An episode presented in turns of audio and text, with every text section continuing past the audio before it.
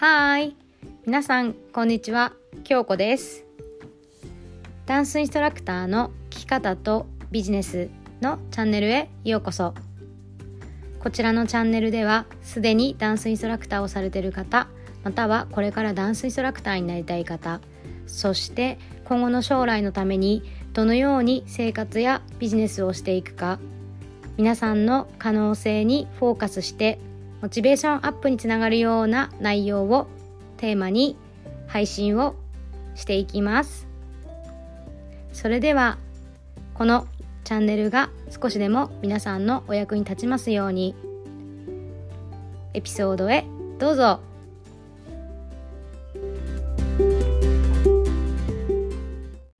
やっほー。日本の皆さんおはようございます。アメリカの皆さんこんばんは。京子です。はい本日もエピソードを配信していきます。えっと昨日ね草刈りに行ったんですよ。えっとボランティアで。でその時にえっと結構ね昔から知ってるおばちゃんたちと一緒に行ったんですけど2年前のアメリカに行く前もこの時期にちょうど草刈りをしてそれからあのアメリカに立ったのを思い出したんですけどなんでそのボランティアに参加してるかっていうと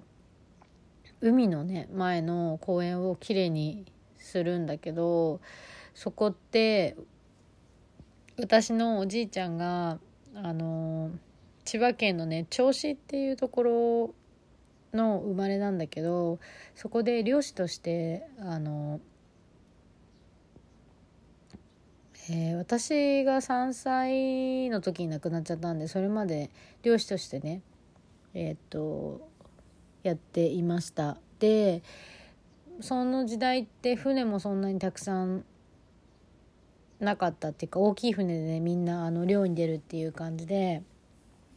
で船に出たらやっぱりこう釣って取れるまで何て言うのかな波に揉まれて帰ってこなかったりするから何日間か船に出てくんだよね。で帰ってきた時に大量バタって言って量がね大量がになって魚が取れるとその大量バタを掲げて奥さんたちがこの海で待ってるっていうかやるんですよ。でその何て言うのかな記憶もちょっと定かじゃないんだけど覚えてるっていうかそのじいちゃんにと最後こう交わした会話じゃないんだけどその光景が今でもね思い出せるんですよ。では3歳の時の記憶ってあるんだなうっすらっていうのがあって。うん、すごい懐かしい感じになるのとあとはやっぱりこうなんだろうなその地元とか自分が生まれた場所ってすごい私大切に思ってるので何かこう自分ができることはやりたいなと思ってねたまにそういうのに参加できる時はしています。はいであとねもう一個面白かったのがなんかやっぱ魚がすごいからあの鱗魚が上がった時に鱗が剥がれるからなんかこう草刈りしてると鱗がすごいのね。なんか多分そうみんなみんなが想像してるよりもすっごい鱗鱗がすごくってもうドブのその片隅とかにブワーって何この白いなんかモフモフみたいなそれは全部鱗、うん、でその鱗もすくったりとかしてそうあのたくさんね草刈りをしてきました。はい。でその時にいらっしゃった方の中でねあのお仕事が訪問介護をやられてる方がいてでその方とその話しする機会があったんだけどそのあの今これ聞いてる方、まあ、なんだっていう感じで関係ないやと思うかもしれないんだけどすごいつながってるから聞いてもらいたくって。あの訪問介護って聞いた時に何イメージします？私はあの聞いた時におじいちゃんおばあちゃん多いかなと思ったの。でそしたらね聞いたら今ね8割ぐらい若い方がうんと発達障害とか精神的病を抱えて家から出れないっていう方が多いらしくってでなんかその若い方が多いと。でなんか家から出れないとかその発達障害とかそれが問題なんじゃなくってそれってあの本人はさそれを持って生まれてきててそれを見方によってはさすごい能力がねどこかがすごい優れててる場合もあってそれをなんか今活かせる社会にやっぱり少しずつ変わってきてるじゃない？で何がその問題なのかっていうとやっぱりそれを一緒に暮らしてる家族のが負担になったりだとかこれって普通じゃないからこういうふうに病院って治療した方がいいよねとかこれじゃあ自分が負担になっちゃうからって言ってやっぱり家族の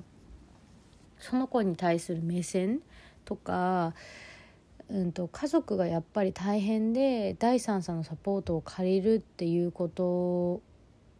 に迷ったりとかこれって普通じゃないよねって思ったりとかするからなんか辛くなっちゃうっていう話をしてて。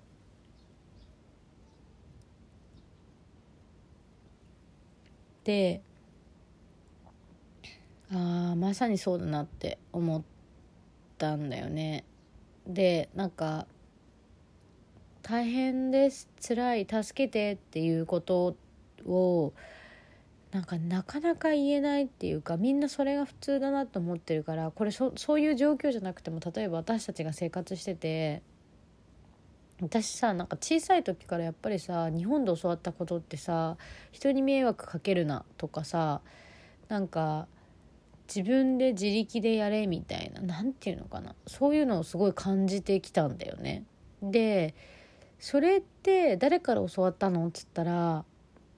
何て言うの誰から教わったんだろう。っていうか周り見ててそうなっちゃったっていう。だから、ま、周りのみんなもそうだと思うね。助けを求めるとか自分がもっと良くなりたいとか自分のこういういいところを伸ばしたいからもっとサポートが欲しいですって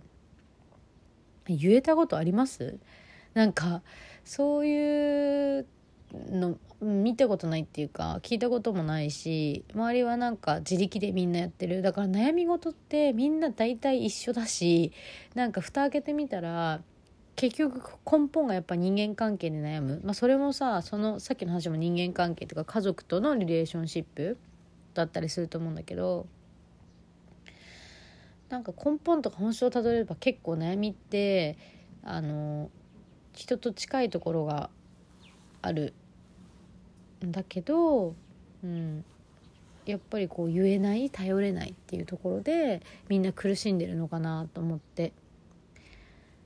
うん、のでこう第三者の力を借りて何か自分がもっと良くなるためにとかあとは今悩んでることを解決できるんだったらあの本当に頼頼っていいっていうかうん、何かそういうサービスを受けるとかねしてよくってでそれをやることによってその自分たちってやっぱりさなんかこの当事者になっちゃうと分かんないことって多いのよ。なんか自分のことって全然分かんなかったりするじゃん。だからそれと一緒で当事者になっちゃうと分かんないことが多いからそういうあのプロを頼るっていうのも一つかなってでその昨日話聞いててなんかその方はねその悩みをずっとその聞いてるって絶対答えは本人が持っていているから私は悩みをずっとひたすら聞いて聞き役になるなるっていうのを言ってて。いやこれまさに本当にそれで私がやってるそのコーチングとかマインドセットとか、ね、あのメンターみたいなことやってますけどあの本当に答えは本人が持ってる。で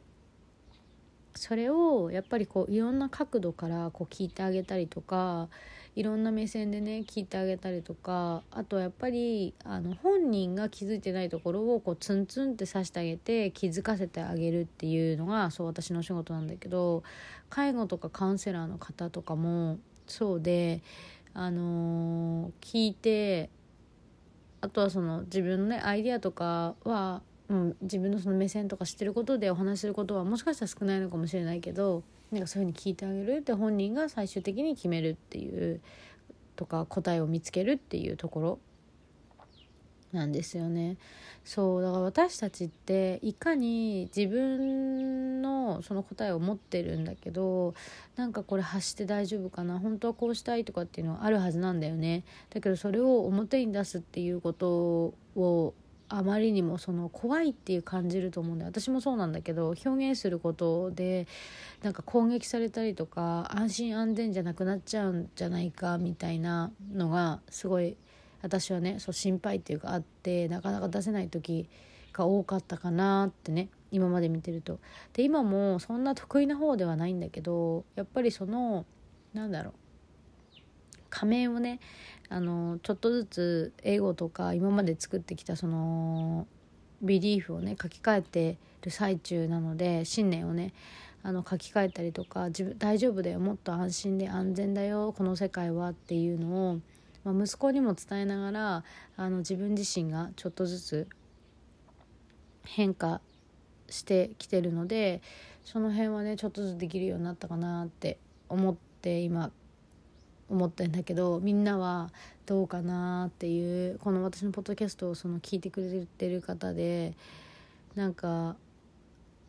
どうどうですか？やっぱり自分のね望みとかこうしたいっていうのを言ってるとかやってるようでなかなか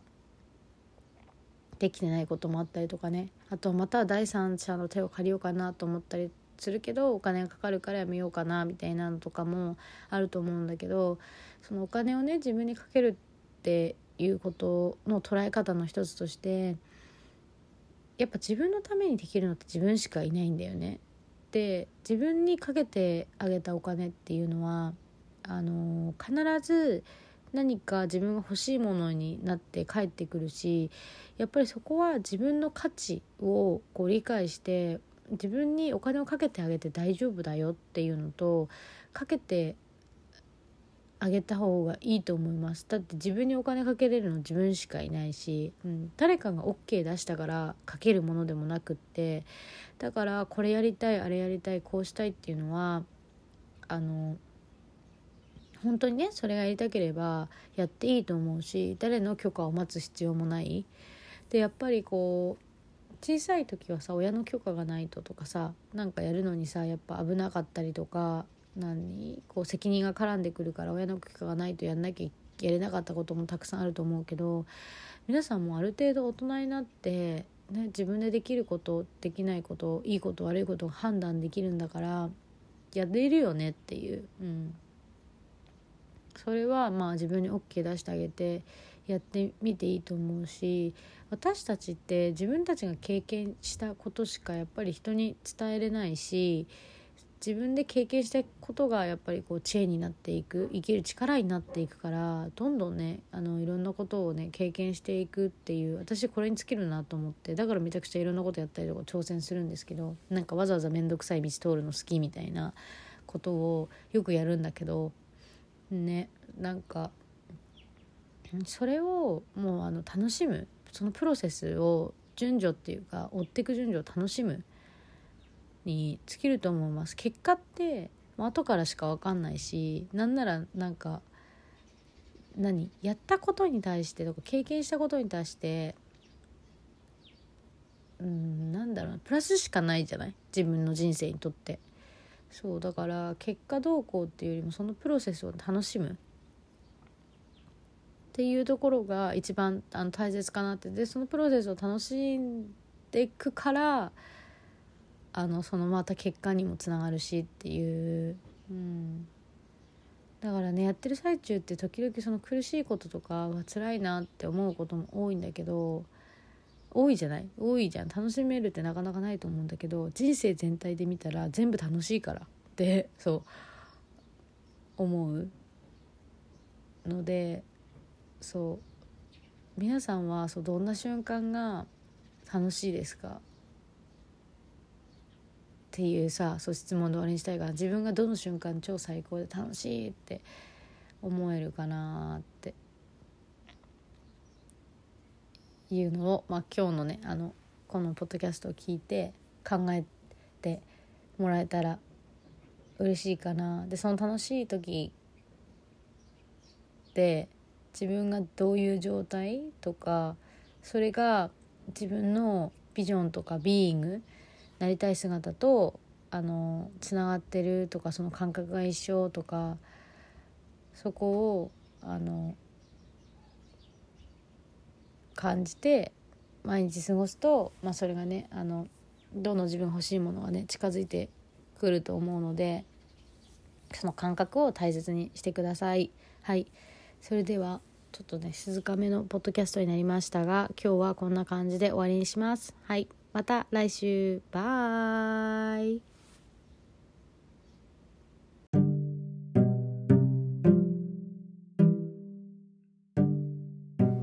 本日もご視聴いただきありがとうございました。こちらのラジオがいいねと思ったら、いいねボタンと、またご感想、